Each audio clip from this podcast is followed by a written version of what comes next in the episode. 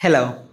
Welcome to Thinking School English, where every week we're going to share with you part of a book uh, that's very popular when it comes to leadership or management. Today, I'm going to read to you part of chapter 6 the, of the book, The 17 Indisputable Laws of Teamwork by John C. Maxwell. Let's begin. Chapter 6 The Law of the Catalyst. Winning teams have players who make things happen. The definition of a catalyst.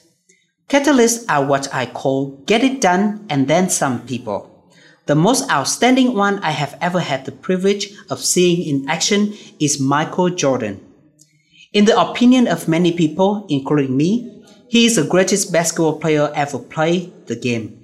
Not only because of his talent, athleticism, and understanding of the game, but also because of his ability as a catalyst. His resume as an amateur and as a professional with the Chicago Bulls attested to that ability. Won NCAA championship, uh, one, won NCAA Division One championship, named the Sporting News College Player of the Year twice, received the Naismith and Wooden Awards, won two Olympic gold medals, won six NBA World Championships, selected NBA Rookie of the Year, selected to the NBA All Rookie team, selected for All NBA First Team a record of 10 times, holds the NBA record of highest career scoring average, holds the NBA record for most seasons leading the league in scoring, holds the NBA record for the most season leading the league in field goals made and attempted. Ranks three, uh, ranks third in NBA history in points, third in steals, and fourth in field goals made. Voted NBA Defensive Player of the Year. Selected to the All NBA Defensive First Team eight times. Named NBA MVP five times named NBA Finals MVP six times, named one of 50 greatest players in NBA history. Statistics make a strong statement about Jordan, but they really don't tell the whole story. For that, you had to see him in action.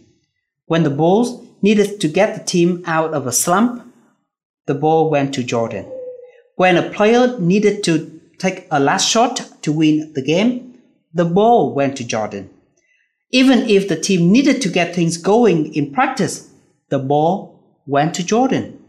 No matter what the situation was on the court, Jordan was capable of putting the team in the position to win the game.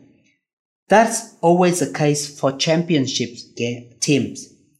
Winning teams have players who make things happen. That's the law of the catalyst. This is a short one. How about your team? Do you have a catalyst? Are you a catalyst? Do you recognize people who can make things happen? And how can you how can you find how can you locate how can you identify that person? And what do you do with a catalyst? I encourage you to read the rest of the chapter and find out the answer for yourself. That's it for today, and I see you next week. Goodbye.